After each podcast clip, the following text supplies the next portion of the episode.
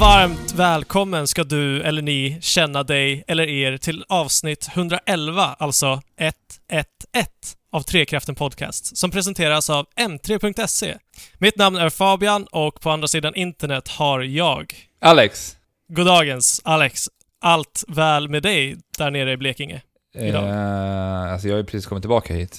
Jag har suttit i en lång bilfärd och har egentligen bara droppat av mina grejer och satt mig här för att spela en podcast. Jaha, så att du åkte hem idag alltså? Jajebox. Jag har ju nämligen varit uppe på hemmaplan, kan man väl ändå säga att det är. För att jag och Andrew, du kunde dessvärre inte vara med, Fabian. Nej, tyvärr. Vi körde ju skräckafton i lördags. Ja, på tal om Andrew. Mm. Hej Andrew. Ja men hej allihopa. Hej, jag är här också. Och ja, precis Alex, vi var ju på skräckafton. Mm. Var det läskigt? Det var ganska läskigt, ja. Framför allt då när man såg den här donations... countern. Nej, men det var... De hade en fysisk räknare bakom oss. Som en analog räknare som hängde bakom oss. Ja, jag såg precis. Det. Fräsch. När man ser då den totala summan... pengar som då har donerats. För det är alltså en välgörenhetsstream detta var. Mm. Svampriket ska jag säga också, de satte upp den här. Ja precis, Svampriket. Och det var läskigt. För att den rörde sig när du minst anade det, så att säga, va? Vadå? Hördes den när den rörde sig? Ja men som sagt, den är ju analog, va? Jaha, så att det var så här klick, klick, klick, klick, klick, klick. Ja, ja, så det var ju värre än så. Det smattrar ju till. Nej, vad fräscht alltså. Mm. Ja, jätteläskigt. Vi var ju faktiskt de som fick inleda egentligen efter deras lilla presentation utav hela streamen. Ja, vi startade vid 14-tiden och körde Yearwalk. Det där mobilspelet. Ja, det är inte bara mobil. Det finns ju till Steam och lite andra så här. Jaha, ja. Det släpptes ju först till mobil och sen har det kommit till andra plattformar efterhand. Ja, precis. Svenskutvecklad liten... Alltså det här är ju en walking simulator. För att det handlar ju om att gå i skogen. Mm. Ja. Ja, och det antyds redan i titeln. Men jag vill bara passa på och be om ursäkt faktiskt. För att i förra veckans avsnitt så sa vi att den här streamen skulle kicka igång 3:00. Ja, men vi menade naturligtvis 13:00. Nej, det gjorde vi inte heller. Vi menade ju 14. Ja, 15. Vi menade eller... 14:00. Ja, just det. Det var fel helt enkelt. Det var fel information förra veckan. Så att, förlåt för det. För om det var någon som hängde på Svamprikets Twitch där 15:00 och sen... Men var är Trekräften? Men för som har missat det så kan ni alltid hoppa tillbaka till deras Twitch-kanal och kika in om ni är nyfikna på när vi spelade det här Yearwalk. Hur mycket drog de in då? Totalt? Just nu när vi spelar in så har de alltså haft 25 600, och det är en dag kvar på den här insamlingen. Men vadå, de streamar inte fortfarande eller? Nej, men de låter den här rulla igång ett par dagar efter. De startar igång den någon vecka innan streamen också. Aha. Vill jag minnas. Ja, men det är ju smart. Så, ja, det är smart. För då kan ju folk fortfarande sitta i efterhand och titta, de som inte har hunnit typ, och sen fortfarande tänka att det är lönt att donera. Ja, och de här som inte skänkte under streamen, som har legat där sömnlösa nätter och tänkt, fasen alltså att jag inte skänkte några pengar. Ja. Så kan eller de som trodde att Trekräften skulle vara live 15. Det visade sig att det inte var så, strunta i hela spektaklet, men sen kollar efterhand då. Ja. Precis. Dessvärre går det ju inte då att donera när du hör det här idag. Nej, just det. Om du var den som missade. Nej, det är ju om du då skulle kunna resa tillbaka i tiden, vilket vi inte kan göra ännu. Eller hur, Fabian? Nej. Det går alltså inte. Vi vet typ inte ens om det skulle kunna gå. Nej. Vi ska gå vidare. Det var jättekul att vara där i alla fall, tycker jag. Och tack till Svampriket att vi fick komma och gästa. Yes. Nästa gång ska jag se till att vara med och skrämma alla. Någonting som inte är så läskigt är ju musar. Eller möss. Datormöss. Ja. Eller säger man musar? Möss, säger du. Jag har inte riktigt fattat det där. Nej, datormöss heter det. Ja, men, jag har fått för mig att den korrekta pluralformen utav en datormus är flera musar. Det kan vara så. Det tror jag inte. Nej. Jag har inte en endaste aning. Men det är kanske någon där ute vet. Så då kan ni skriva till Fabian då. Och säga och svaret. Rätta mig om jag har helt och hållet fel. Ja. Nej, jag har ju fått... Jag har haft den ett tag nu. En Razer-mus som heter Razer Atheris. Atheris? Atheris? Hur uttalar vi det? Ja, jag vet inte. Nej, men typ Atheris. Det här är en mus som Razer skickade till mig. För att jag ville ha en mus när jag sitter i skolan på min laptop som är trådlös. Och lättillgänglig att ta med sig. Så att jag har haft den här nu i en månad och hunnit testa den här och köra med den här musen. Så. Men vad är det som gör den så liksom lättillgänglig? Ja, men den är liten. Den ligger liksom perfekt. Alltså, i min handflata så får hela musen plats. Den är väldigt liten. Aha. Och lätt att ta med sig framförallt. Ja. Men är den bekväm med det? Du satt den... Alltså det var ju det jag skulle komma till. Mm-hmm. Just komforten. För man tänker så här, men en liten mus, det är väl oftast inte jättebekvämt. Man vill ju ha lite större grejer. Jag har ju ändå ganska redig sån här SteelSeries-mus till min stationära dator. Ja. Men jag tycker att de lyckas ändå med komforten på den här. Det är ju kanske ingenting jag skulle sitta och spela med längre sessioner. Får jag bara fråga då, för att alltså Razer är väl ändå lite förknippat med just gaming-prylar. Är det här menat att det ska vara liksom en trådlöst gaming-mus då, eller vad? Nej, tanken är att det här ska vara lite av en all-around-mus. Det ska funka både för gaming och som puck till kontoret till exempel. Ah, ja. Så att det ska vara en liten multifunktionsmus, för den har ju också både en sån här DPI-knapp och 2 stycken sidoknappar. Ja, okej. Som du kan använda och mappa hur du vill i alla olika spel. Så att den är utrustad för gaming åtminstone, även om den kanske inte är formad för gaming.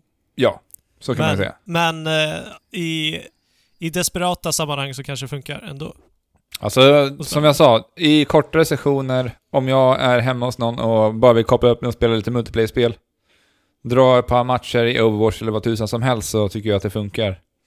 Jag har inte suttit och spelat längre sessioner med den, så jag vet inte riktigt hur det håller där. Men det är väl också en liten vanesak, så storlek på möss och hur man vill ha dem. Ja, precis. Men jag är ändå väldigt nöjd med den här musen. Jag tycker att den ligger väldigt bra i min hand. Och som sagt, den är väldigt lätt att ta med. Och framförallt så handlar det väl mest om att inte behöva använda den här touchpadden på sin laptop. Ja, det är fruktansvärt att jobba på den. Så att en mus är att föredra alltid. Nej, men man kan koppla upp den här både med Bluetooth och via sån här 2,4 GHz koppling. Så. Ja, okej. Så att du har alltid 2 alternativ. Jag tror att du kan till och med koppla den till vissa tablets och sånt där också, om jag inte är med. Om jag inte är helt borta. Okej, okay, så att du behöver inte koppla in den, utan om din dator har en Bluetooth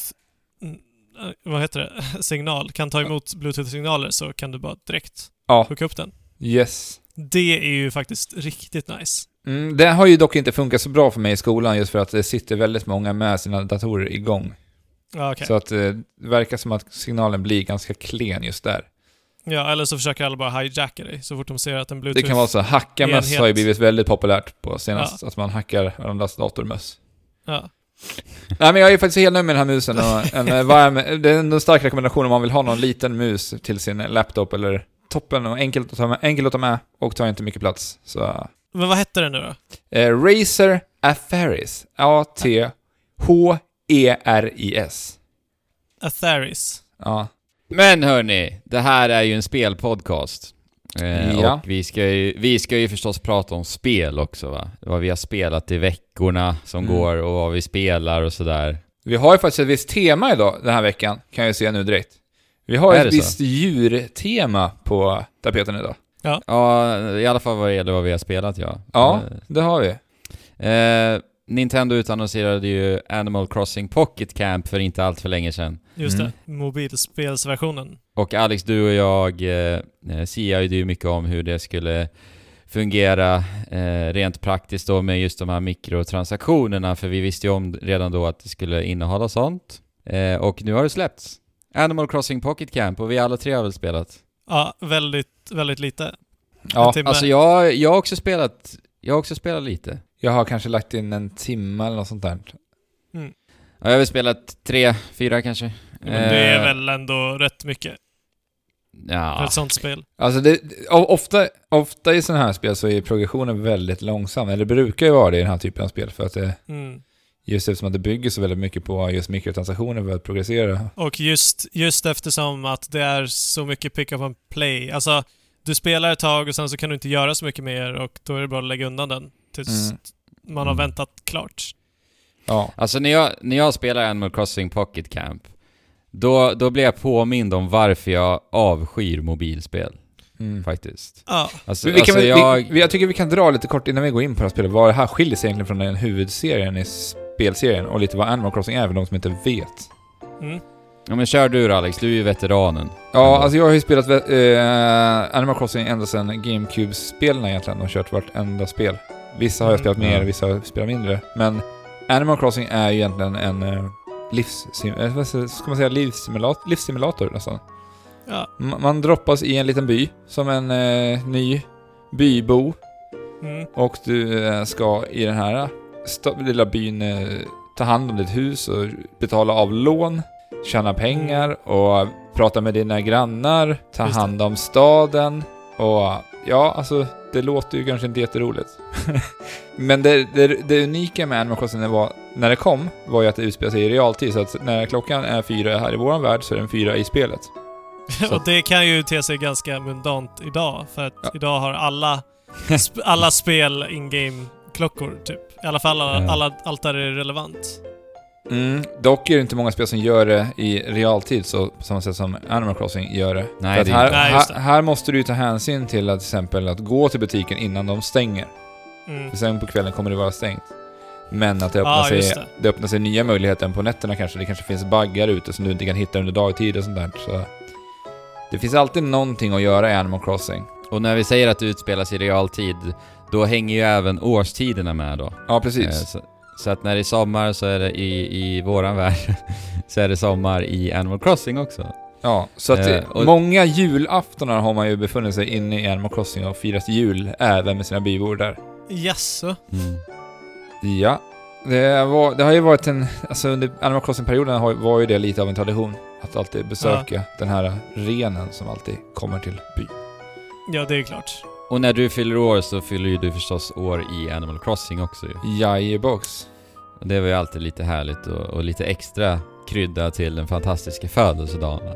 Ja. Nej, men i och med hela det här konceptet så kände man ju på förhand att det här hade ju passat så otroligt bra till just mobila plattformar. Just för att det kräver att du dagligen är inne och besöker staden och pratar med dina grannar, tar hand om din stad, plockar alla frukter, rensar allt ogräs, fiskar lite fisk och... försöker hela tiden jobba av det här lånet för att kunna ta nya lån och rusta upp ditt hus. Nu istället så har vi alltså en campingplats egentligen. Det skiljer sig ju ganska mycket det här spelet ifrån huvudserien. Det märks ju att de har sytt in det för att passa telefoner på ett annat sätt. Ja, alltså jag vet inte. Hade Animal Crossing verkligen varit liksom optimalt för mobiltelefoner? Att bara göra alltså ett fullskaligt Animal Crossing direkt i mobil. Hade det verkligen det? Alltså, det hade ju absolut funkat. Ja, självklart. Men hade man känt att man hade velat ha den upplevelsen på en telefon? Jag vet inte. Alltså, jag har ju pratat om det flera gånger. Jag hade velat att de skulle göra att du har 2 stycken spel som är sammanlänkade i den här spelserien. Att ett spel som du spelar på din Switch och en spel som du spelar på telefonen, och det erbjuder olika typer av upplevelser men du har samma karaktär i båda. Men att du kan göra olika uppgifter på olika plattformarna. För eftersom att alla egentligen har mobiltelefoner idag så skulle det vara så himla intressant att se den komponenten appliceras på ett spel. Att man har liksom att du kan bidra på ett annat sätt genom att göra vissa uppgifter på mobiltelefonen när du inte är hemma. Ja, i så fall det tror jag skulle vara bra. Jag tror inte jag skulle gilla om det fanns vissa uppgifter som bara gick på telefonen. Då skulle jag nog spy på det. Men om det skulle finnas uppgifter du också kan göra på telefonen, det hade jag varit med på. Men alltså, Alex, vad är det då som skiljer sig mest, alltså rent spontant, i det här spelet från originalspelen? Eller? Ja, för det första så har du ju inget hus. Nej. Utan du har en campingplats. Och redan där tycker jag att det är lite tråkigt. Jag gillar ju ändå att ha det här huset och liksom bygga ut huset större och med våningar och du vet allt det där. Nu har vi bara en campingplats. Sen så har vi ju som en vad ska man säga, en världskarta kan man säga över olika platser. Yes. Det har man inte i huvudspelet, utan där har vi ju en större by som vi befinner oss i med alla de här olika djurvännerna. Mm. Och ja, du menar att det finns, fast det är väl laddningsskärmar för att komma till olika platser i de spelen också? Ja, men du har inte olika platser på det sättet. Du har, i huvudserien så kan du åka till staden till exempel.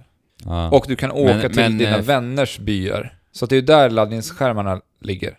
Ja, för att du kan ju fiska och plocka frukt och allt vad det är i din egen by. Mm.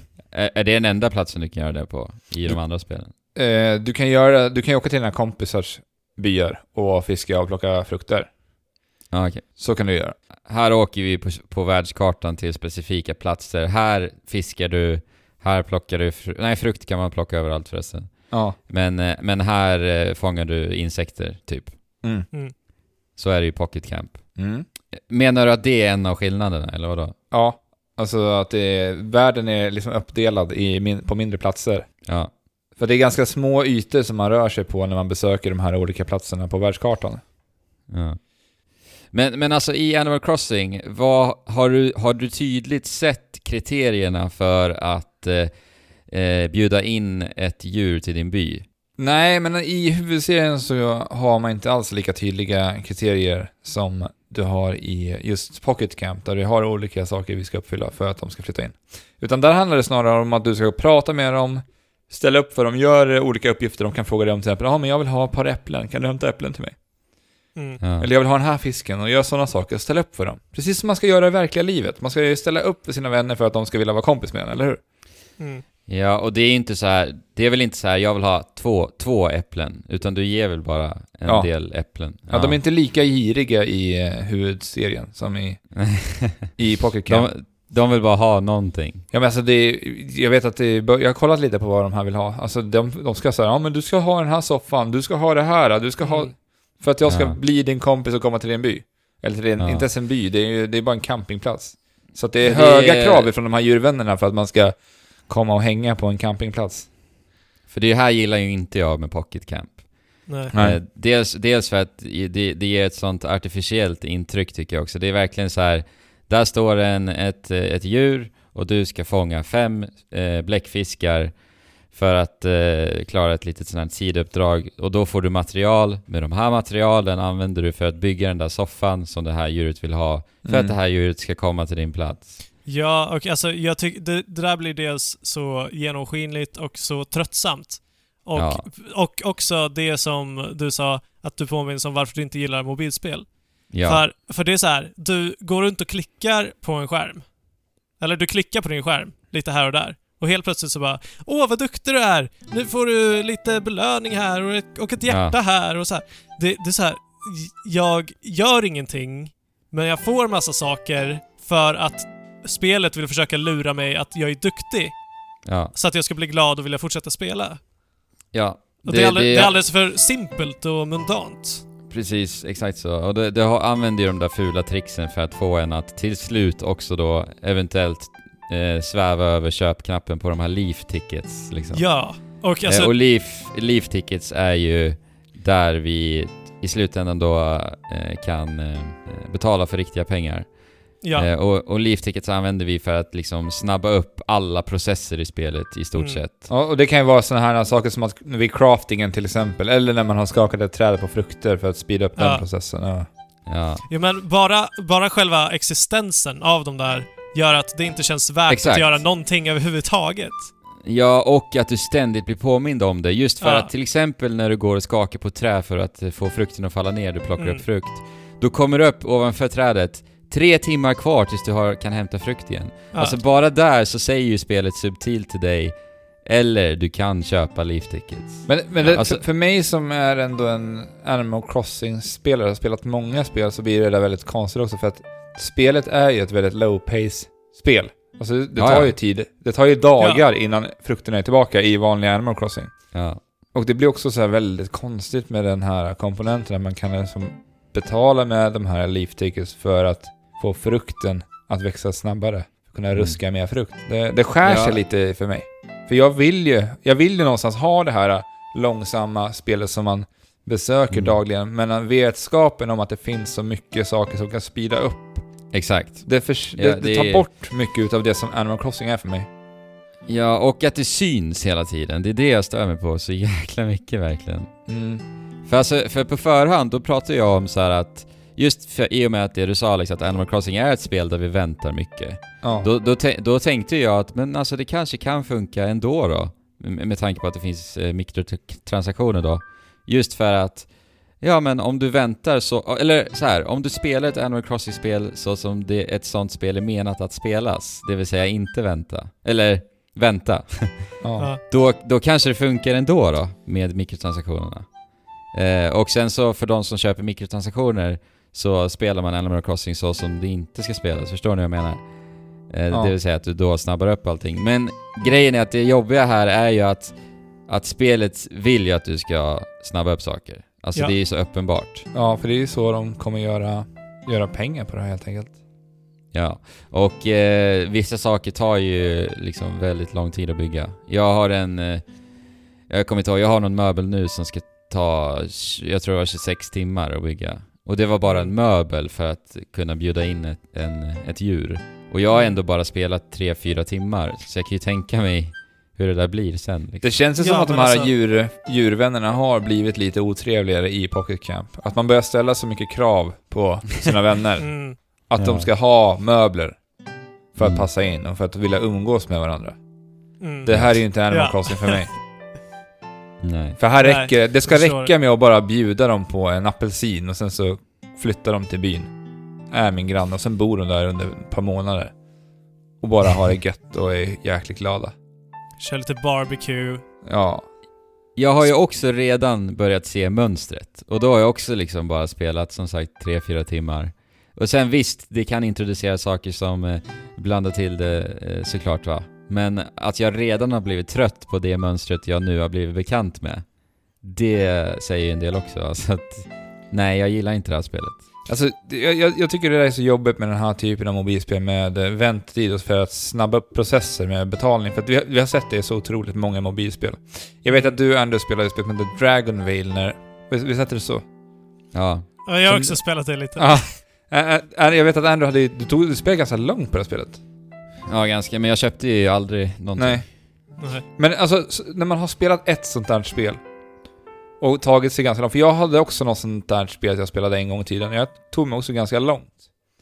Så det är alltid lika jobbigt att börja om och spela ett sånt där typ av spel en gång till. Och så börja om, för man känner till mönstret i det. Det är så välbekant och det är samma sak igen. Ja, verkligen. Ja, och som vi har sagt då, man ser så tydligt det här onda, fula tricksen liksom. Men sen så kan man ju också tjäna life tickets in game också utan att behöva köpa dem. Ja, men det är precis som i många andra mobilspel. Men det är ju otillräckligt. Det kompenserar ju inte för det dåliga som life tickets bringar till spelet. Det är ju typ via sådana här olika achievements. Till exempel plocka 5 frukter så får du det här. Ja, och precis som precis som jag sa att det kändes för lätt. Det känns för lätt att bli belönad. Det bidrar till den känslan snarare. Ja, exakt. Alltså de överöser ju lite med life tickets i början. Ja. Men det är ju också för att skapa ett beroende av dem om man ska fortsätta spela. Det är det vi har sagt liksom. Det är här de här fula tricksen kommer in liksom. Jag har inte bränt en enda life ticket ännu. Nej, inte jag heller. Nej, jag har gjort det ganska mycket. Jag brände typ alla på en gång. Alltså, Nej, men det är ju ett mobilspel. Ja. Men för att vara ett mobilspel så, alltså det har ju fortfarande kvar Animal Crossing-skärmen. Ja. Rent estetiskt. Alltså det enda spelet ska ha det är att det är charmigt. Ja. Det är fin och gullig musik och det är charmigt, men ingenting mer alltså. Men jag tror att Animal Crossing skulle kunna funka på mobil om man köper det som liksom ett spel och inte har de här mikrotransaktionerna. Jag tror det hade varit... skulle kunna funka helt fantastiskt bra. Alltså det tror jag också. Jag tror det. Jag tror också att det hade funkat bra, men jag hade inte velat ha den upplevelsen, tror jag. Jag hade hellre velat ha ett Animal Crossing, ett gediget på en konsol. Men sen är det också det här att göra det, den typen av Animal Crossing-spel till mobil är ju också svårt att sälja in. Mm, ja, verkligen. Det såg vi ju med Super Mario Run som sålde riktigt dåligt. Ja, men än en gång, de kan inte ta över, vad var det, 100 spänn? Nej. Alltså, jag saknar ju ändå någonstans perioden där mobilspelarna kostade 7 kronor. Ja. Alltså det, då var det ändå, då fick man hela spelupplevelser och det var ändå en hel del, ett par guldkorn där ute som ändå sipprade fram på App Store och Google Play och allt vad det nu var. Men den tiden lär aldrig komma tillbaka. Nej, det gör det nog inte. Men samtidigt så, alltså, du kan inte titta på hur hela mobilmarknaden ser ut. Se att typ de flesta spelen kostar runt 50 spänn. Och sen så begära dubbla priset för ett spel. Nej, det går inte. Nej. Alltså jag måste ändå säga, nu har ändå Nintendo släppt en del spel till mobiltelefoner. Mm. Alltså jag är inte imponerad alls. Men det har väl att göra med att jag inser att jag verkligen inte tycker om mobilspel alltså. Alltså jag gillade ju inte Super Mario Run speciellt mycket alls heller. Jag spelade igenom det, sen tog jag bort det liksom. Mm. Och Fire Emblem Heroes, jag gillade inte det alls. Och inte det här heller. Jag kommer förmodligen ta bort Animal Crossing efter vi har stoppat dagens inspelning alltså. Man kanske tar bort det redan nu då? Ja, jag gör det. Aha. Nu håller jag här, hörni. Hej då! Så trycker vi av inställning. Vi hann inte ens bli vänner. Nej, jag skiter i alltså. Ja. Sådär. Nu men ska vi hoppa från den här djurvärlden till någon annan djurvärld då? Ja, alltså, men låt oss. Ja. Kanske lite roligare djurvärld. Vi får se. Ja, kanske. Ja, jag har spelat Super Lucky's Tale. Kul. Ja. Jag har ju testat det här. Du har det? Ja. Jag spelade på i Xbox-bås på Gamescom. I 4K, Fabian. Ja, just det. Det var ju ett av spelen de släppte i och med Xbox One X-releasen. Ja, precis. Yes. Kanske inte ett av de spelen som... Liksom... Alltså, fan, nu kan jag tänka på en sak. Vad konstigt det här spelet har varit. Det har varit ett release-spel för 2 stycken plattformar. Vilka då? Så? Ja, för första spelet släpptes som ett release-spel för Oculus. Det var en grej att det här skulle vara ett Oculus-exklusivt spel. Ja. Ja, ettan, ja. Precis. Så det här är ju egentligen uppföljare på Lucky's Tale som det första spelet hette. Det heter Super Lucky's Tale och är 2:an. Yes. Ja. Exklusivt till Microsoft-plattformar. Ja. Det vill säga Xbox Play Anywhere. Mm. Ja. Så vi kan spela det på PC och på Xbox One. Ja. Det här är ju ännu ett 3D-plattformarspel. Mm. Där vi spelar som en söt liten räv som heter Lucky som har blivit väldigt inspirerad av sin hans syster är väldigt äventyrlig av sig, har varit ute på äventyr, blir kidnappad. Oj.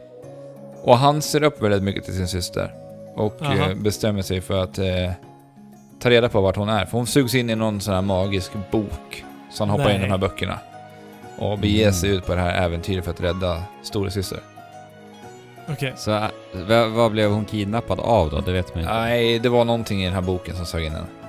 Så att Bowser är den saken som kidnappade henne. Hon är Peach och Lucky är Mario då.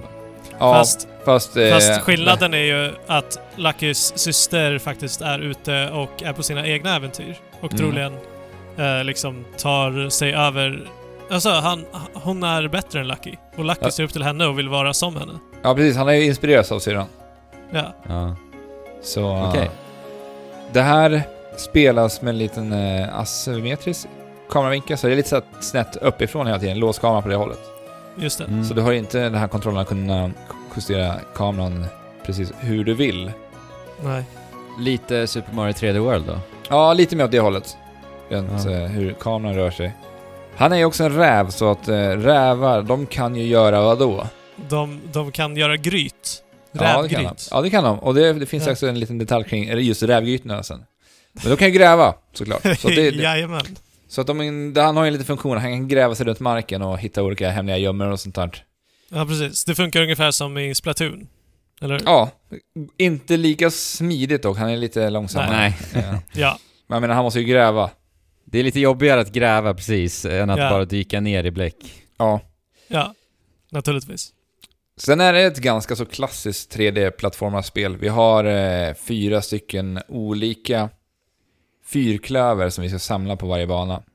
Okay. Och då ska det uppfölja vissa krav. Så det handlar om att du ska hitta 4 eller Lucky's bokstäver som ska bokstavera till Lucky, så kan du få en fyrklöver på den banan då.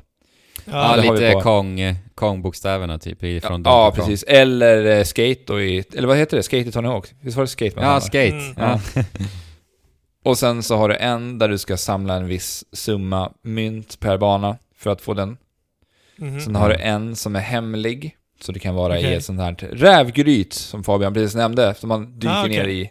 Och då kommer man till en liten pusselbana eller sådär. Ah, okej. Och sen har du en som du alltid hittar på slutet av banan. Så det är de här 4, och det är egentligen det vi har på alla banorna i hela spelet. Okej. Okay. Är det många banor? Det är 4 stycken världar, och vi har en hubb per värld. Okay. Mm. Och de har lite olika teman. Så vi har västerntema, det finns ett vad var det första nu? Typ dino. Ja, det är lite konstigt och lite otydliga teman faktiskt vad det är. Men jag vet, okay. Jag vet att det är ett dinosaurieskelett som ligger där och chillar. Okay. Ja, men det är lite olika teman i alla fall. Det finns en spökvärld också och sådär. Mm. Sen finns det hemliga platser också i de här hubbarna där det finns lite pussellösande och sånt, där de introducerar lite nya mekaniker. Och det kan vara sån här spelet, du vet, när man ska rulla en kula på en sån här, vad heter det, labyrintkula. Ja, och så finns det hål överallt. Ja, precis. Sån finns som ett litet minispel. Mm. Och sen finns det ett annan sån här, de här utmaningarna kallas för just rävgryt. Ja, är det så? Vad heter det på engelska? Jag vet inte, för jag har spelat det här på svenska faktiskt. Jaha. Okay. Jag har haft Xboxen har ju så här, om man har systeminställningarna på svenska så blir ju deras spel till svenska också. Om de jag tror att det är så på PlayStation också faktiskt. Ja, det är det. Ja, jag tror det. Ja, jag vet att när vi märkte det första gången, det var ju när vi spelade Viva Pinata på 360. Det var ju också svenska översatt. Mm. Ja, men det är egentligen inte så jättemycket mer. Det är ett väldigt enkelt plattformsspel på alla sätt egentligen. Och det försöker inte vara så mycket mera än just det här jag sagt. Man samlar banor och det finns lite olika roliga plattformsutmaningar. Problemet med det här spelet är dock att kontrollen inte alls är lika vass som de här 3D-plattformarna som man har spelat nu på senast. Så då pratar jag framförallt om Hat in Time och Mario Odyssey. Nej, okej. Och då vill jag bara säga, när jag nämner Hat in Time, jag fick precis ett mejl innan vi började spela in att Hat in Time, lyssna nu, lyssnare där ute, kom ihåg det här datumet, 6 december. 6 december så släpps Hat in Time till Xbox One och PS4. Gillar ni plattformsspel så titta in det. Ja, men det här har inte alls den kontrollkänslan som vi sett i de här spelarna. Det är lite slappt. Och vi brukar nämna det här sirapskontroll. Som att röra sig i sirap. Det är lite den känslan. Men vadå? Så att i ett plattformsspel. Du trycker uppåt och sen så tar det liksom en tredjedel sekund alltså innan man börjar gå. Kanske, det är inte den mörkaste sirapen. Det är kanske mer lönnsirap som ändå är relativt rinnig. Och lite lättare att röra sig förmodligen. Jag har aldrig rört mig i sirap. Jag ska äta lönnsirap efter detta avsnitt. Fortsätt. Du kan också tappa upp ett bad med lönnsirap för att testa hur det är att röra dig i lönnsirap. Så kan du komma med ett utlåtande hur det känns. Jag kommer inte att göra det. Det skulle bli dyrt. Det skulle bli dyrt. Men du skulle kunna experimentera lite och hälla upp det i ett glas. Och sen om du känner dig lite ond så... kasta ner myra där och se hur den beter sig. Mm. Eller så doppar jag min Switch Pro-controller i lönnsirap, spelar Super Mario Odyssey och ser om det blir sirapskontroller då. Ja, det kan du också göra. Ja. Nej, men vad märkligt ändå får jag väl säga, eller? Ett plattformsspel alltså där vi har sirapskontroller, men alltså det ser man ändå. Jag tänker framförallt, ni har inte spelat Yooka-Laylee heller. Nej, för jag kommer inte spela det. Det var inte jättebra kontroll i det spelet heller. Det leder också av lite samma problem som Super Lucky's Tale har. Men alltså, vad ligger bakom det? Är det för att du ska se realistiskt ut, eller? Alltså, är det med animationer eller? Jag vet inte varför man har valt att gå med den kontrollen överhuvudtaget. Jag tycker att det blir problem med vissa plattformande just för att kontrollen inte är så där responsiv som man vill ha den. Men jag tänker på den här asymmetriska kameran också. Ja. Hur känns den då? För att alltså, i en del spel kan jag uppleva att just det kameraperspektivet kan att det begränsar skapa en del problem. Ja. Det blir svårt att göra perfekta plattformshopp i den vyn ofta. Alltså plattformshopparen har jag inte upplevt varit så jätteproblematiskt ändå med den här kontrollen. Utan då har det snarare varit att när man ska leta saker, att inte kunna titta med kameran fritt. För vissa saker ligger ändå ganska gömda. Och då vill man ju kunna kika runt och spana ut över hela banan för att veta vart man ska bege sig härnäst. Det tyckte jag var det största problemet med det. Ja, viss plattformar blir också lite knöligt, ska jag säga. Men hur är det med liksom bandesignen och sådär? Alltså jag har ju ändå haft ganska kul med det här spelet. Trots att det har sina problem. Jag rekommenderar det här alla dagar i veckan före Yooka-Laylee fortfarande. Men det är väl otroligt mycket mer fokuserat spel. Alltså, det är det, absolut. Det ser ju väldigt simpelt ut liksom. Alltså det gör egentligen bara precis det gör, så att säga. Ja, verkligen. Så är det. För introduceras det liksom nya moment under spelets gång, eller är det verkligen... Nej, utan det är det här jag berättade med rävgrytsutmaningarna. Så det är lite pussel, den här labyrinten och lite sådana grejer. Ja, men är det typ som rören i Mario Odyssey då? Alltså Marios klassiska rör. Ja, plattformsutmaningar liksom. Det är inte riktigt plattformsutmaningar, utan då är det antingen så är det den här labyrinten eller så finns det typ pusselbanor där man ska lösa ett pussel. Men är det återigen en shrines-ekvivalent då? Nej, inte riktigt ska jag säga. Nej, okej. Okay. Är det fasta saker som du säger, att, alltså det är återkommande moment, som den här bollgrejen. Jaha, och så eskalerar svårighetsgraden bara. Ja, det blir svårare. Ja, okej. Hur många sådana variationer finns det då? Jag har inte kört allihopa ännu. De utplacerade lite överallt i de här hubbvärldarna då. Men det är inte så att du liksom direkt ser mönstret och av den anledningen inte vill hoppa ner de här rävgryten. Alltså jag gör ju det bara för att jag ska plocka fyrklöverna, samla dem. Ja, just det. Jag är ju på sista världen, har ju samlat typ 75% av alla fyrklöver än så länge. Ja, då måste du fortsätta. Ja, så det är 99 stycken som det finns totalt spelet. Men alltså, man märker ju någonstans också att spelet är ju gjort och anpassat för en yngre publik. Ja, okay. Jag kan tänka mig det, va? Ja, alltså tittar man på utförandet och det är väldigt, väldigt gulligt det här spelet. Jo, men där.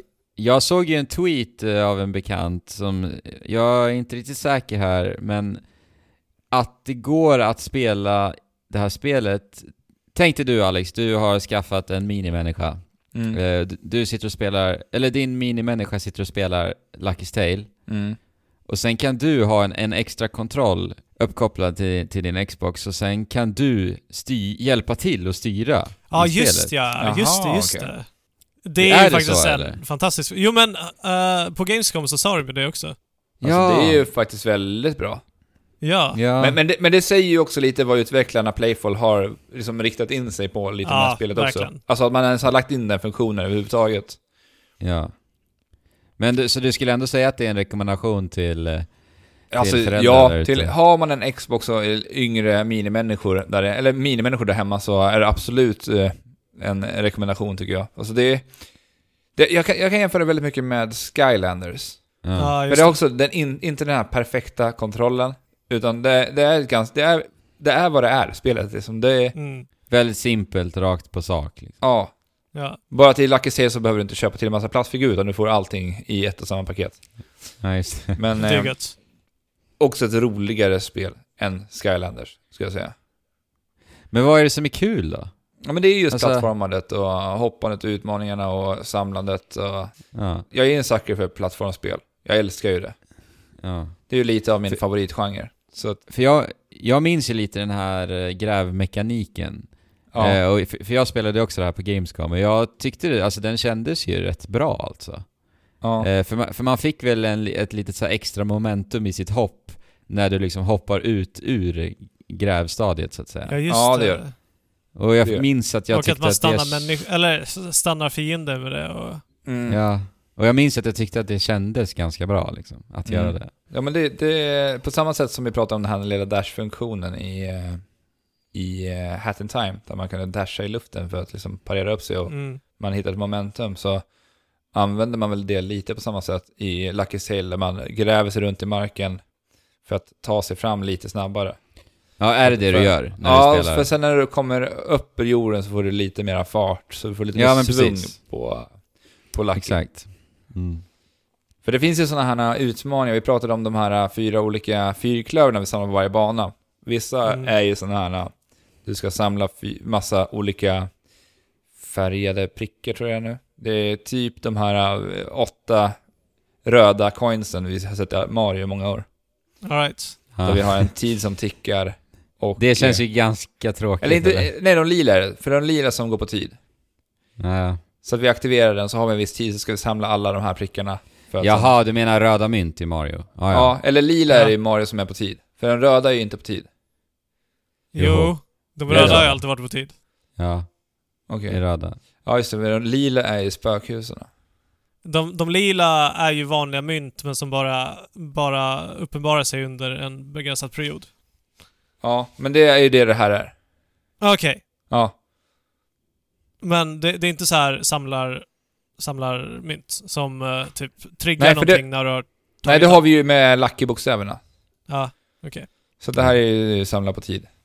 Och där finns en liten dålig sak. För att om du visste att de här man ska vara svinesnabb, och jag pratade om lite klumpig, sladdrig, sirapig kontroll. Sirapig, ja, det var bra ord. Det har sabbat mig för mig så många gånger att jag missar en sån här liten dutt. Och då vill jag gå tillbaka och köra om. Och det kan jag inte. Så då måste jag starta om hela banan. Och där tyckte jag man hade kunnat, eftersom att det är ett spel som anpassar för barn, så måste man kunna ge möjligheten att bara köra om. Man ska straffa barn tidigt. Uppenbarligen. Tycker de här. Ja.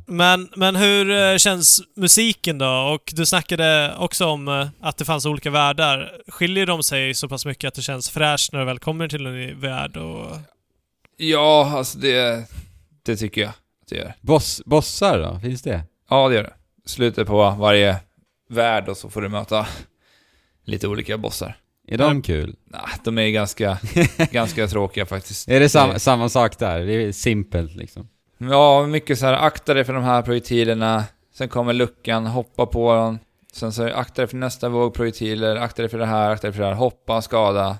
Och sen akta oss en gång till för att då skicka in dödsstöten på bossen.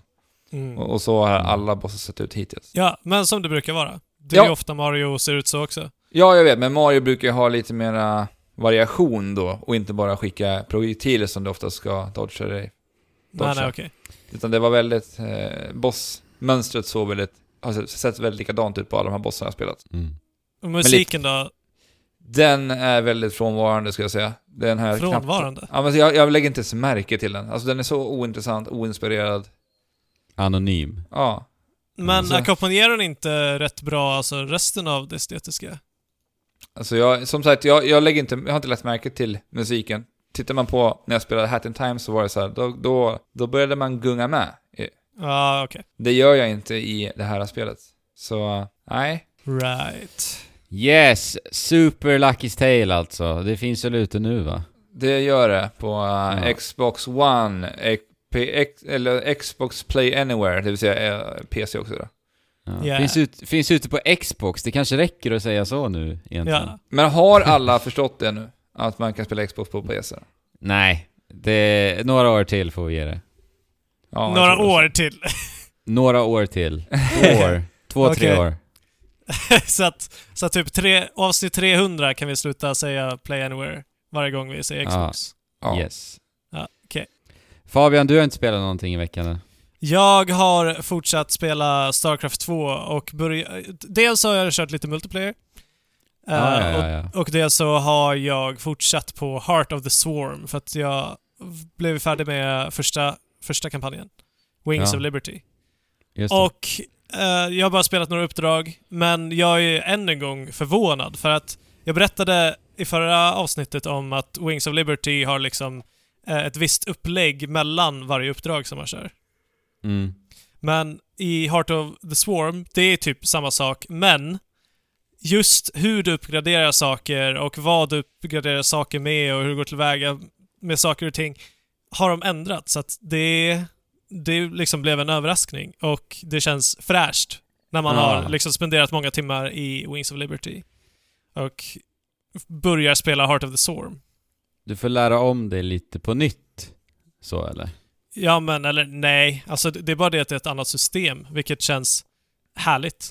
Ja, fräscht. För de hade lika gärna bara kunnat kört på exakt samma upplägg. Men det gör de inte. Utan de kör på liksom det känns mekaniker. Nej, men det känns på de kör med mekaniker som mer passar liksom Zerg-rasen. Men det är ju det som är så bra att de gör med det här spelet också, att det ska kännas som att du spelar en helt annan ras i verkligen. De här olika expansionerna. Ja. Jag vill ju bara fortsätta. Alltså, jag tycker ju Zerg är mest intressant av alla de här raserna. Mm. Coolt. Ja. Jag har ju inte spelat jättemycket heller till veckan. Jag tycker att spelvärlden, den känns lite tråkig just nu. Det kommer inte så mycket spel som jag tycker är intressant. Och framöver är det ju inte jättemycket heller. Det är mest indiespel jag är sugen på just nu, framöver. Mm. Så att jag ligger i och tränar med på min speedrun i Super Mario Odyssey. Vi har ju också fixat overlay till dig, Andrew, nu, så att du kommer att kunna streama det här framöver när du klockar i den här på streamen. Så nu har jag fixat allt det, klockat snyggt och sådär, va? Så att nästa gång jag streamar den speedrun-övningarna, då kommer ni få se det, hur snyggt det ser ut. Det har varit jäkligt snyggt faktiskt. Ja, men det har varit bra faktiskt. Ja. Men när får vi se detta då, tror du? Ja, men det kommer när jag känner för det liksom. Men snart. Men jag kan ju också berätta att jag kan ju tisa lite om att Andrew känner sig jäkligt saggad på att hoppa in igen. Speciellt efter han såg hur det såg ut overlayen igår. Ja, verkligen. Han vill ju hoppa in. Så att det kan hända när som helst. Så var beredda på att en stream kan sättas igång när som helst på twitch.tv/trekräfterstream. Yes. Jag streamade ju speedrun förra veckan ju. Ja. Jag kommenterade inte det förra veckan, men jäklar vad det var svårare än vad jag trodde. Men det var första gången du körde också. Ja, jag fick oväntat mycket nerver faktiskt. Och det gick ju inte bra alls egentligen. Ja, du förväntade dig inte den här pressen som ändå kan få under streamen. Nej, precis. Och då hade jag ändå inte jättemånga tittare, men ändå kände jag det någonstans. Hade det blivit jobbigare om tittarsiffran hade ökat till? Ja, det tror jag. Helt klart. Ja. Men nu vet jag det. Så att nästa gång jag streamar tror jag inte jag kommer känna av det alls. Nej, alltså det är viktigt att du tränar om du ska bort till AGDQ någon gång. Ja, men det kommer jag inte. Alltså grejen är så här. Nej. Jag har inte den tiden, så enkelt är det. Alltså de som stream eller speedrunnar på den nivån, de är sjuka i huvudet. Alltså de gör ingenting annat. Jag kan inte sitta här och podda nu för att jag måste speedrunna. Alltså det är på den nivån. Nej, men du är ju så duktig på spel så att du kommer ju slå världsrekord snart, och när du slagit världsrekord så kommer du kunna åka till... Nej, alltså ni kan tro det, men tyvärr det är inte så. Jag är så duktig jag är inte. Det måste alltså bli ett heltidsjobb för Andrew för att han ska kunna... Nej, men jag tror inte det. Jag tror att så länge andra har optimerat hela rutten så kommer Andrew kunna bli bäst i världen på den rutten. Jag tror inte det, men vi får se. Världsrekorden nu ligger på runt 1 timme och 8 minuter. Mm. Mitt mål är 1 timme och 15 i alla fall. Ja. För jag kommer inte kunna hålla på med det här i all evighet. Jag gör det här nu för att jag tycker det är riktigt jävla roligt. Ja. Sen ska jag ju ha en podd att driva också. Och det kommer komma spel jag behöver spela. Så att jag kommer inte göra det här hela tiden. Nej, men just nu tycker jag det är skitkul och jag kommer köra på det. Men det är fortfarande någonting som är lätt att återvända till. Ja, men å andra sidan vill man ju ligga i, va? Jag funkar ju lite så. Ja. Annars har jag bara återvändit lite snabbt till Splatoon 2. Jag spelar ju det titt som tätt emellanåt fortfarande. Och det håller sig fortfarande? Ja, alltså det är fantastiskt. Det är det bästa skjutar multiplayer för mig på jag vet inte hur länge. Jag vet att du inte håller med. Du tycker Overwatch, men jag tycker att Splatoon är ett bättre spel faktiskt. Men det har ju kommit en ny uppdatering till Splatoon 2. Vad innehåller den då? Jäkligt mycket. Alltså den, och det är det som är så häftigt. Det är därför jag vill ta upp det. För att det här är alltså en uppdatering som kom från ingenstans. Nintendo släppte en trailer. Och då visar de upp nytt material som är helt kostnadsfritt, vilket också är en sak som är lite i tiden nästan. Ja, verkligen. Och de ger oss alltså nya banor, 4 styckna. Nya kläder, 140 nya delar. Och det är en del som är återkommande från Splatoon 1. Så att vi kan utsmycka våra inklings så vi ser ännu fräschare ut. Det är ju viktigt att vara fräsch i Splatoon ju. Ja, det är klart. Ja. Och nya frisyrer både till kvinnliga inkling och till manliga inkling. Ah, nice. Det var inte så stort utbud från första början. Nya byxor och shorts också. Och ny musik, 6 nya låtar, nya vapen och sen massa quality of life-uppdateringar. Till exempel kan vi nu byta gear mellan matcherna. Nej, vad bra. Ja, utan att lämna matcherna helt enkelt. Alltså, ja, det var ju ganska efterlängtat ändå. Ja, verkligen. Ja. Eller snarare idiotiskt att det inte fanns från början. Men fan vad skönt. Men grejen är liksom, Splatoon har ju inte du kunnat göra det sen Splatoon släpptes 2015. Nej. Så alltså att de gör det nu, det är ändå ett tecken på att Nintendo lyssnar ju faktiskt. Ja. Och sen är det massa saker som alltså balansförbättringar som gör spelet bättre helt enkelt. Okej, sweet. Och inte minst så ett helt nytt spelläge också. Som kommer släppas i mitten på december. All right. Och allt det här är helt gratis. Ja, men det är kanske är dags att plumsa i Splatoon igen här i vinter då. Ja, det påminner väldigt mycket om hur de hanterade just Splatoon under det första spelet. Ja. Och där gjorde de ju likadant. Jag vet att Rainmaker var ett sånt spelläge som kom med DLC. Ja, det var det va? Ja. Kostnadsfritt. Ja, alltså det var ju lika... De körde på samma... Nej, men vänta nu. Hela rankade läget var ju... Ja, just det. Det kom ju också. Och sen, det var ju bara Turf War i början. Ja. Sen tror jag att det var några av de här rankade spellägena som kom med uppdateringar också. Och att de tog man bara över till 2:an. Jo, men sen så släpptes ju också Splatoon lite i Early Access. Ja, budgetspel var det också. Ja. Mm. Ja, men vad kul att kul att de tar hand om sina varumärken. Ja, verkligen. Det är viktigt att Nintendo gör det med när man då satsar multiplayer, att de visar att de har förstått grejer med att det kräver att man uppdaterar och tar hand om sina multiplayer-spel. Men sen är också, jag följer ju liksom communityt ganska mycket i Splatoon 2. Jag kollar ju väldigt mycket på proffsspelare på Twitch och proffsmatcher och sådär. Och det är intressant att se den utvecklingen också, för att Nintendo lyssnar ju jättemycket på den. Och till exempel så har ju Nintendo satt upp Nintendo-sponsrade turneringar ganska mycket, speciellt i Europa. Okay. Och ett av världens bästa lag är just ifrån Europa. De ligger 2:a i världen just nu. Och de har varit på en del av de här turneringarna. Och alltså utvecklingen på bara de turneringarna som Nintendo satt upp, alltså det är helt galet vad de bara lyssnar så mycket på proffsen. Alltså för den första turneringen som var, de hade inte datamonitorer och man fick inte använda sin egen Switch, vilket betyder att du inte kan ha din egen gear i spelet. Okej. Och det är väldigt, väldigt viktigt i Splatoon.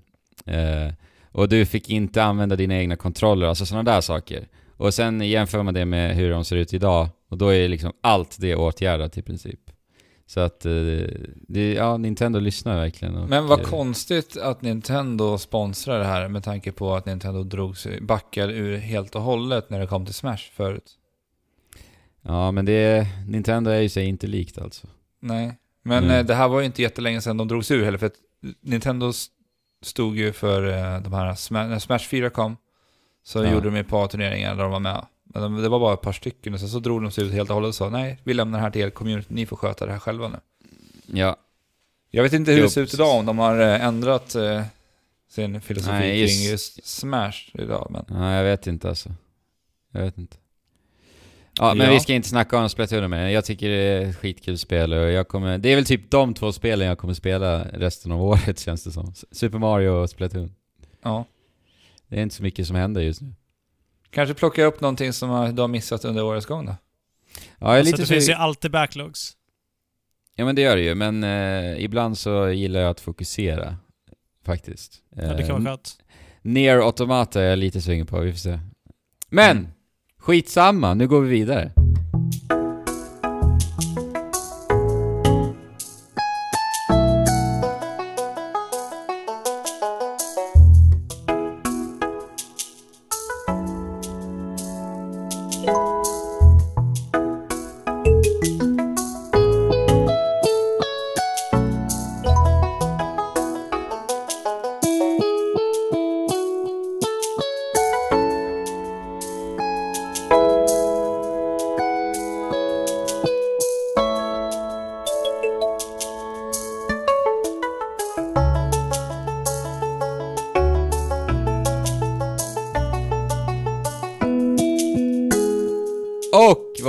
I spelvärlden den här veckan.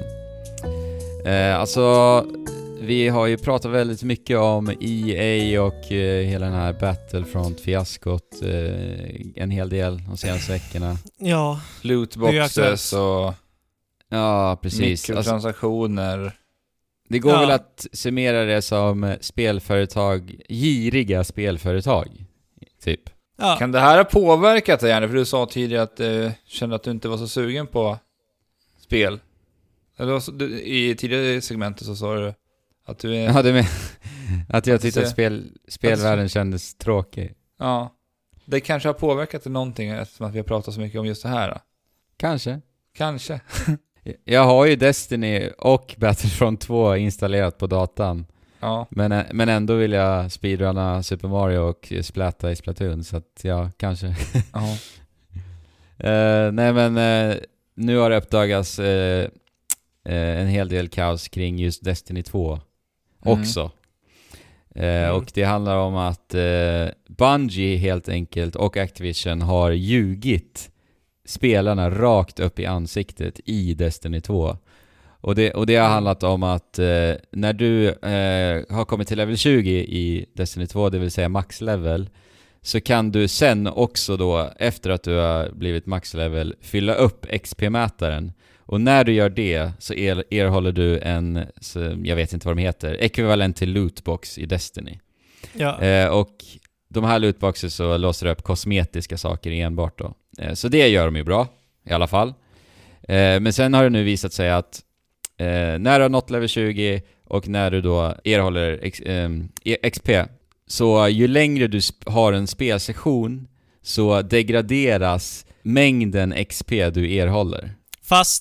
Fast det verkar som att du får lika mycket. Alltså, det står fortfarande att du får 500 experience, men det är inte samma mängd som fylls upp på XP. Exakt, så spelet säger till dig att du får en mängd, men det är en lögn, helt enkelt. Ja. Ja, och det här spelare, alltså det är ju så härligt att vi har såna eldsjälar som bara går in för att ta reda på sånt här. För att det har ju tagit tid för de som faktiskt har tagit reda på det. Så att Bungie har ljugit spelarna rakt upp i ögonen när de sitter och spelar. Har du fått höra något utlåtande från de här hur de ska hantera situationen? Ja, det är så roligt. Det är så dumt alltså. Alltså de har ju bett om ursäkt. Det de säger i princip är typ så här: ja, vi ber om ursäkt och alltså systemet blev inte riktigt så som vi hade tänkt. Något sånt. Man bara alltså spelet har varit i utveckling i jag vet inte 3-4 år och ni liksom arbetar på det här alltså dagarna i ända, ni vet vad ni gör. Alltså man kan inte komma och säga att det inte blev som man hade tänkt. Dessutom när spelet har funnits i, vad är det nu, 2-3 månader. Alltså det är helt bakom flötet alltså. Så både Activision och EA känns ju ganska giriga nu, va? Ja. De känns som att de känns arroganta, kan jag väl tycka också. De bryr sig liksom inte riktigt om spelarna. Och sen är alltså Destinys fall är ju ganska mycket mildare än vad EA har gjort i och för sig. Men alltså det är ändå ett tecken på att liksom, jag vet inte, de respekterar inte spelaren. Nej, precis. Alltså förrän bakom skynket lite. Ja. Och jag menar, vi har ändå betalat för en upplevelse och sen så får vi en fet lögn i ansiktet. Ja, det är sjukt att de ljuger alltså. Ja. Det är jättesjukt. Jag menar, och det här är ju ändå ganska liksom diffust. Ja, de trodde ju uppenbarligen att de kunde komma undan. Ja, men alltså vad skulle det egentligen löna sig till? Skulle det resultera i, tänkte de, att folk skulle köpa mer lootboxes? Det tror jag. Det är ju det som är tanken. Men för att det resettas väl varje gång, alltså för varje ny spelsession? Eller? Jag vet inte exakt så, men strunt samma. Alltså de som vill ha de här lootboxes, det är väl de som också eventuellt då faktiskt grindar till sig dem, menar jag.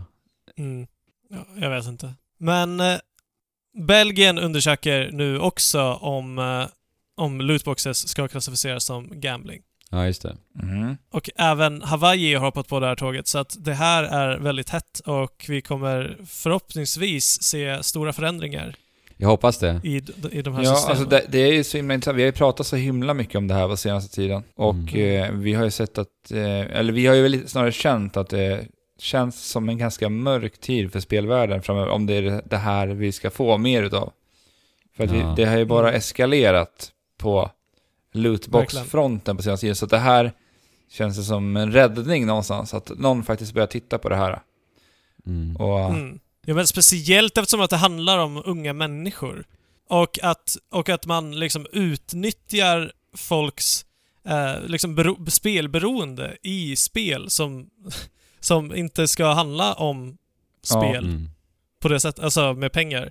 Ja, det är så fult alltså. Och egentligen så här, när man tittar på hela Battlefront 2-fiaskot så är det ju också jäkligt viktigt ändå, tänker jag också, att det just var ett Star Wars-spel det handlade om också egentligen.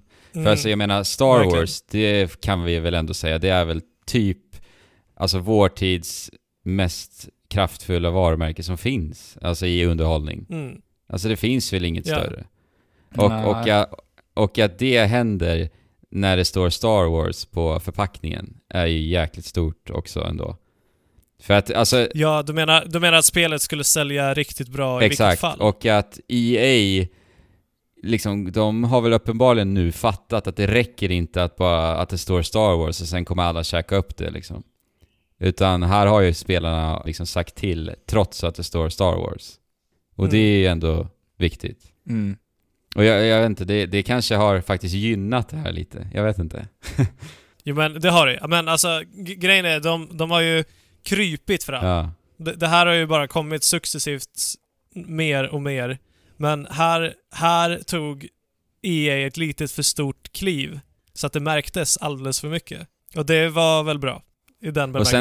Och sen ska man inte underskatta också att hatet EA liksom allmänt har redan innan det här är ju väldigt stort. Jag menar, det känns ju lite som att det var nu också bägaren rann över just när det gäller deras, alltså företaget EA. I Battlefront-fiaskot alltså. Ja. För att alltså, kolla vad de gjorde med Visceral Games här bara för någon månad sedan. Och hur de liksom varje år släpper licensierade sportspel till fullpris när det kanske egentligen borde vara bara något tillägg till ett spel. Ja, och alltså, där de också har hela den här lootbox. Alltså, Ultimate Team. Ja, framförallt det. Alltså, där de säljer oerhört mycket. Ja. Och det här, och de här korten löper ju inte ens över till nästa års spel heller, utan det är, de håller ju bara ett år. Ja, för att inte tala om liksom utvecklingstiden för alla studios som sitter på de här sportspelen också. Det är, jag tror snitttiden i utveckling ligger på runt 9-10 månader liksom. Ja. Och sen vad de gjorde med Battlefield 1 och Titanfall 2 förra året, när de släppte dem inom loppet på en månad bara för att ge en känga till Activision och liksom konkurrera med COD egentligen. Alltså när de skiter i att noggrant och smart liksom med respekt för utvecklaren egentligen planerar sina släpp, så bara nej, nu ska vi ge en känga till Activision och visa att vilka som har makten här på spelmarknaden. Det var ju så det kändes, tyckte jag alltså. Ja, alltså det är ju klart att de måste ha någon typ av marknadsstrategi också. Ja, men det känns ju... Men det ska inte vara på bekostnad av Nej, men det var ju det verkligen i det fallet när vi pratar Respawn och Titanfall 2. Titanfall 2 sålde ju fruktansvärt dåligt. Ja, men exakt. Men det kändes ju som att det var, de gjorde det av den anledningen att de ville visa liksom någon form av makt. Ja, men de ville ju dominera november månad. Exakt. Ja, men alltså i slutändan så sköt de sig själva i foten. Ja, men de gjorde det. Av den anledningen. Och det är det jag menar att, alltså jag ställer ju mig frågan liksom, vad tänker de? Alltså jag frågar mig, vad är tanken bakom alla de här besluten? Alltså vi har ju också Andromeda som släpptes i år, som släppte spelet innan kalenderårets slut bara för att få in det samma, under ett och samma kalenderår. Alltså det verkar ju vara en hel jädra kaos bara det där i utvecklingen också liksom. Ja. Så att alltså hela spelvärlden var ju redan galet arga på EA. Sen kommer det här. Och bägen rann över liksom. Och sen har det som hänt, det har hänt. Vi vann egentligen. EA förlorade. Det ska bli väldigt intressant att se hur EA, om det här nu går igenom, om det blir folk som länder som börjar avskaffa den här typen av lootboxes i spel, att inte tillåta det längre.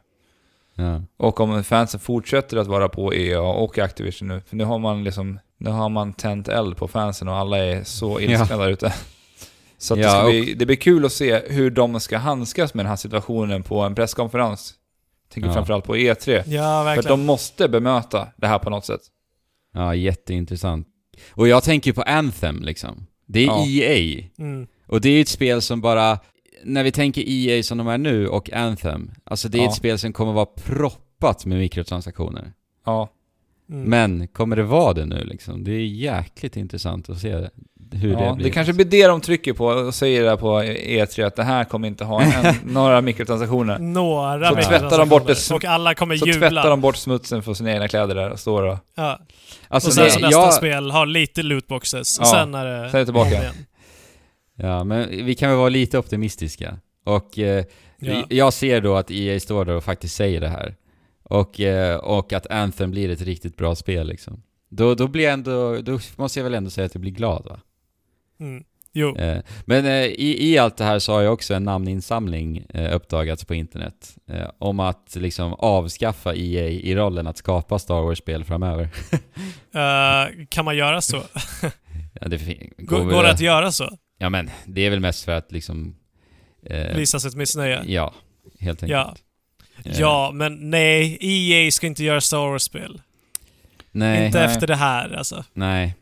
Alltså jag och Alex pratade lite idag om att Star Wars, alltså egentligen speldesign överlag, alltså Star Wars Battlefront, det känns ju som ett spel som bara ska liksom klaffa med hur spelklimatet ser ut nu egentligen, och sen slänga på Star Wars-loggan. Ja, alltså vi pratar ju framförallt om game design och vad vi uppskattar mycket i spel. Och vi jämförde lite med framförallt Nintendo-spel som ofta brukar centralisera sitt gameplay just kring en spelmekanik. Och då tänker jag på senast nu Odyssey där vi hade Cappy. Alltså vi har ju det perfekta i Star Wars. Så vi har ju kraften som man liksom kan bygga så mycket intressanta spel kring. Ja, verkligen. Ja. Alltså jag tycker ju att Star Wars The Force Unleashed är det roligaste Star Wars-spelet. Av den enkla anledningen att det spelet gör Star Wars som ett spel bäst av alla Star Wars-spel. Alltså för där känner du ju kraften och du känner den här, hur kraftfull du är helt enkelt. Och på det Men har du spelat många Star Wars-spel? Har du spelat Jedi Outcast? Och jag har ju spelat dem. Nu, Fabian, notera att jag sa som ett spel. Alltså att spela spelet. Jag säger inte att det är bäst. Alltså då menar du bara hur man kan hantera krafterna och... spelmekaniken helt enkelt. Och liksom Star Wars Battlefront, det känns ju verkligen så här. Ja, EA ska göra en multiplayer-skjutare. För det är ju liksom den typen av spel som allmänt spelas just nu liksom. Ja, alltså det känns ju inte så mycket Star Wars som det skulle kunna kännas. För jag tänker, skulle man göra spel på till exempel Jango Fett eller Boba Fett, så skulle man kunna göra jävligt mycket häftiga saker om man utgår ifrån vad den karaktären kan göra i filmerna. Med hans jetpack och han som bounty hunter ut och jagar. Så det går att göra rätt mycket om man bara så här fokuserar speldesignen lite mera än vad Battlefront är. För det... Ja, men alltså... för att inte tala om hur det är att styra hjältarna i Battlefront. Alltså det är rent ut sagt skittråkigt. Ja. Är det så? Ja, det finns ingen känsla i att styra dem helt enkelt. Alltså det är så här, du svingar med ditt svärd och så ska det 10 000 animationer räknas in förstås, för det ska se så jävla snyggt ut. Alltså det känns inte bra att styra hjältarna i det där spelet alls, tycker jag. Men om EA inte ska ge ut Star Wars så innebär det att DICE inte ska utveckla Star Wars. Vilka skulle du kunna se som bra Star Wars-utvecklare? Alltså jag tänker bara Platinum Games, bara för att jag var inne på The Force Unleashed då. Ja, det hade varit väldigt intressant faktiskt. Verkligen. Ja. Faktiskt. Men alltså som vi har sagt, Star Wars, alltså det öppnar verkligen upp för jäkligt roligt gameplay alltså. Med kraften och alltihopa. Mm. Ja, det kan det göra. Mm. Men det kan ju också vara asfeta storylines. Oh ja. Också. Och då kanske inte Platinum Games är nej. Optimala. Men man kanske borde göra en kollaboration mellan Naughty Dog och Platinum Games. Alltså för mig så vill jag ju bara ha ett Star Wars-spel som ska kännas så mycket Star Wars det bara kan kännas. Genom spelmekaniken. Mm. Mm. Det tycker jag alltså för det är ju någonstans så himla häftigt. Alltså ett nytt försök på Force Unleashed-temat hade varit väldigt häftigt. Ja, faktiskt. För att det hade ganska mycket coola grejer med hur man kunde liksom plocka upp vilka objekt som helst och använda objekten i omgivningen som vapen. Mm. Det var faktiskt lite häftigt. Ja, alltså jag gillade Force Unleashed i stort faktiskt. Sen, jag minns inte riktigt. Det var länge sedan nu. Ja. Men det använde ju samma fysikmotor som GTA 4. Och den funkade. Jag minns att den var imponerande för sin tid i alla fall. Ja. Mm. Ja, men intressant fråga. Vilka som skulle göra ett bra Star Wars-spel? Vilka skulle man sätta? Det... Jag kommer inte på något riktigt mer på min sida. Men så här, men hörni. Hade Ubisoft givit ut Star Wars Battlefront 2, tror ni att det här hade hänt då? Alltså, jag tror att risken fortfarande skulle funnits.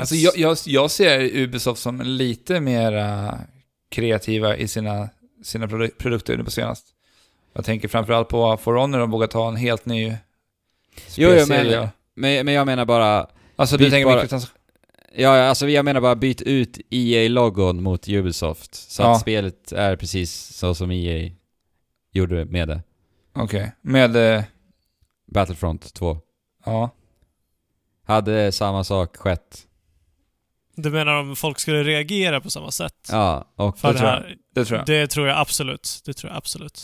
Med samma ilska, tror ni verkligen det? Ja. Men Bethesda då?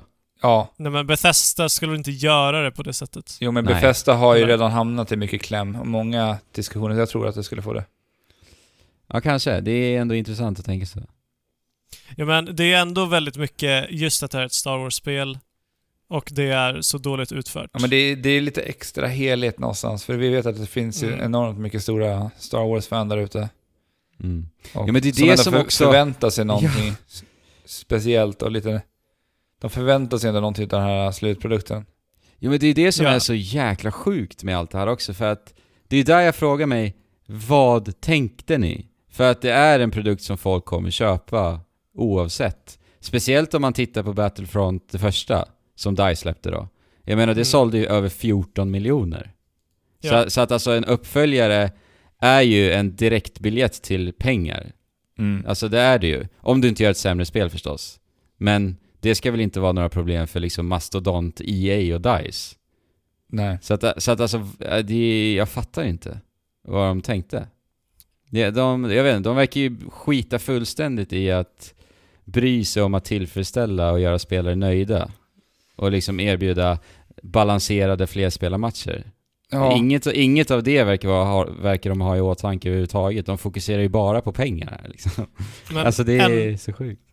Och ändå så har de inte varit väldigt öppna med att de har snackat med professionella Star Wars Battlefront 1 spelare och lyssnat på dem och liksom skräddarsytt upplevelsen för att det ska vara så. Det är helt otroligt om det är så. Alltså, jag kan inte fatta det.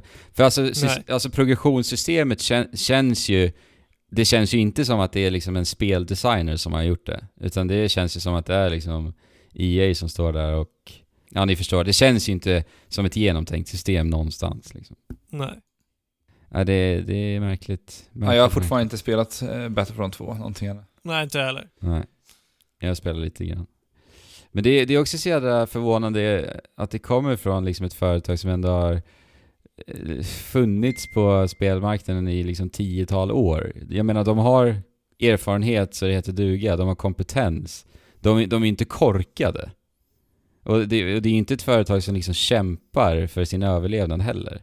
Fast de har ju aldrig riktigt velat innovera heller, eller? Nej, alltså, nej, det senaste väl... jag kan tänka mig är spår typ. Och nej, det är ju... Will Wright bakom. Du ska ju tänka att de har ju EA Originals nu också. Alltså, då tänker jag på Unravel, att de har ju plockat upp lite mindre utvecklare och vi har ju Josef kvar i spel. Men precis, alltså det har jag ju nämnt förut, att det känns bara som ett fult yttre för dem. Alltså samla, det är en handling som de gör. Ja, precis. Bara för att se bra ut utifrån. Mm.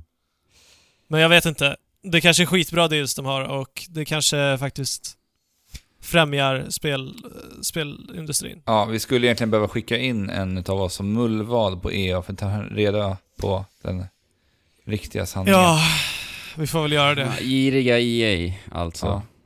Alltså. Skulle du funka bra som mullvad på EA, Fabian? Jag vet inte. Jag har aldrig gjort något sånt tidigare. Nej. Fast alltså då skulle jag behöva klä mig i kostym och så här. Och jag skulle inte kunna prata om game design utan att bli provocerad när de inte bryr sig typ. Mm. Nej. Men har ni sett att för jag vill återgå till det här Battlefront-fiasket igen. Lucasfilm har ju kommenterat allt det här nu. Okej. Okay. Och de skrev typ att Star Wars, det har alltid handlat om fansen. Och det är därför vi ger vårt fulla stöd nu till att EA har tagit det här beslutet att ta bort alla mikrotransaktioner nu temporärt då, för att göra fansen nöjda. Okej. Okay. Alltså det är ju märkligt också. Och sen har det kommit upp uppgifter om att Lucasfilm också har varit på möten under flera månaders tid under spelets utveckling också. Jag kommer faktiskt att tänka på en sak nu när du sa det här. Just det här med fansen, att de säger så. Ja. För jag var ju på en föreläsning med han James Portner som har den här Extra Credits hemsidan. Ja. Eller YouTube-kanalen. Och han pratade just om det här. Alltså hur många företag låser upp med kontrakt vissa varumärken för att göra spel på. Och då tog han upp ett företag som inte gör det, vilket är de här Games Workshop med Warhammer. Okay. Och han pratar mycket om hur det har varit bra för dem någonstans att göra det. Mm. Okay. För att alltså, vi har fått väldigt mycket hit and miss från Warhammer-serien. Vissa är ju storfloppar, vissa är ju någonting att ha. Men han menar på att då blir det fans, de som vill ha Warhammer blir de som plockar upp det. Mm. Så att vi kan få väldigt mycket nya saker, nytänkande grejer på det, istället för att samma spelserie eller spelstudio eller distributör sitter på rättigheterna. Ja, exakt. Ja. Och att i Warhammer-speluniversumet så har vi fått sett en bred skillnad på alla dessa spel som har kommit ut. Det finns så många olika utföranden på Warhammer-spelserien. Ja. Mm. Och det är ju, jag tror att det skulle gynna Star Wars så otroligt mycket. Alltså att ge det till fans som verkligen, verkligen vill göra Star Wars-spel. Mm. Ja, verkligen. Ja, säkert. Men i och med att liksom Lucasfilm sa det där, att det Star Wars handlar om fansen, och att EA då gör det här spelet, alltså Battlefront 2, som är typ motsatsen nästan, har det visat sig liksom. För jag menar, Star Wars betyder ju verkligen så mycket för så många människor. Mm. Det är ju Star Wars. Alltså det är obegripligt hur de kan ha liksom schabblat bort det på det här sättet. Ja, någon gång så röjs väl den där geggan upp. Men det är förändring i luften nu och det känns hoppfullt. Vi får bara inte släppa den här glöden. Man får väl ändå säga att EA förtjänar detta, va? Ja. Alltså, eller jag har inte spelat Battlefront 2 så att jag kan ju egentligen inte uttala mig. Fast alltså, det tycker jag man kan göra baserat på vad man läser. Alltså. Du vet ju. Ja, alltså om det är så dåligt som det framstår i alla dessa texter, så ja, då förtjänar de det. Ja. Alltså, jag är ju bara glad att spelarna säger ifrån en gång för alla. För många gånger har det varit så oroväckande att typ ingen, det känns inte som någon säger ifrån. Nej, och så känns det som att typ det inte finns något solidariskt spelcommunity överhuvudtaget i världen. Nej. Utan att vi springer alltid efter de stora utgivarnas pipa liksom. Ja. Mm. Ensam är stark eller nej, det är inte. Men om vi mobiliserar oss så kan vi bli starka. Ja, det kan vi. Så det där var veckans avsnitt, mina herrar. Jajamän. Vi har fått en iTunes-recension. Jaha, i denna vecka också. Jajamän. Vad kul. Och rubriken lyder Sveriges bästa spelpodd. Nej. 5 av 5 stjärnor. Och den är skriven utav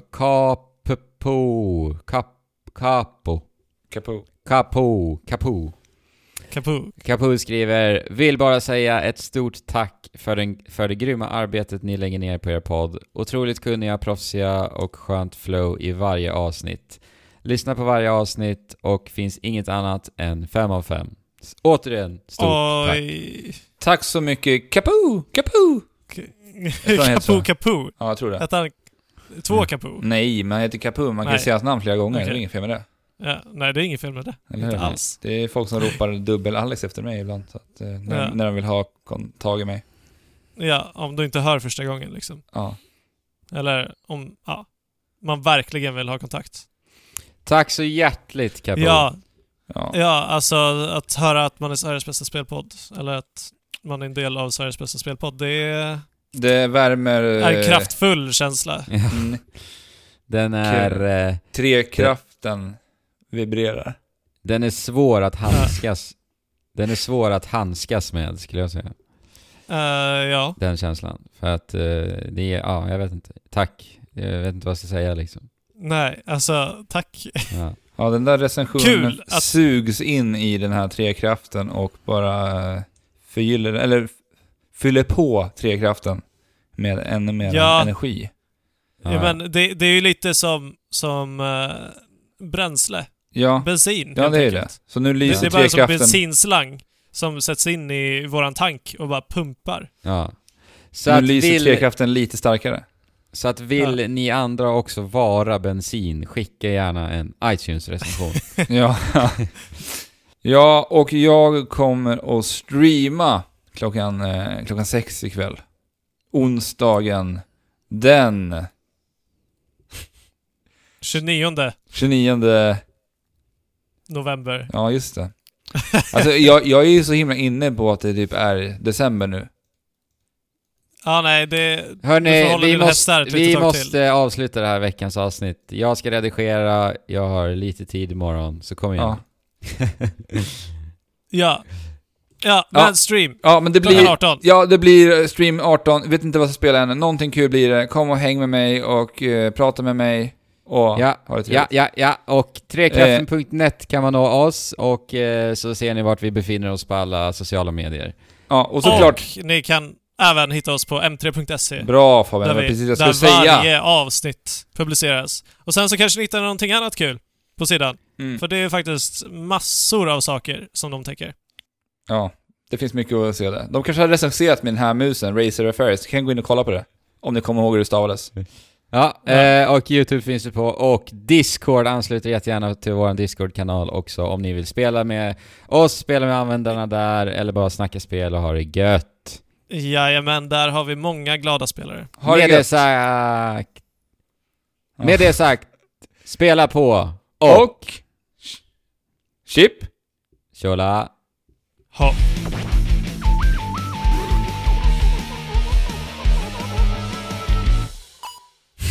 Jävlar vad det gick fort där.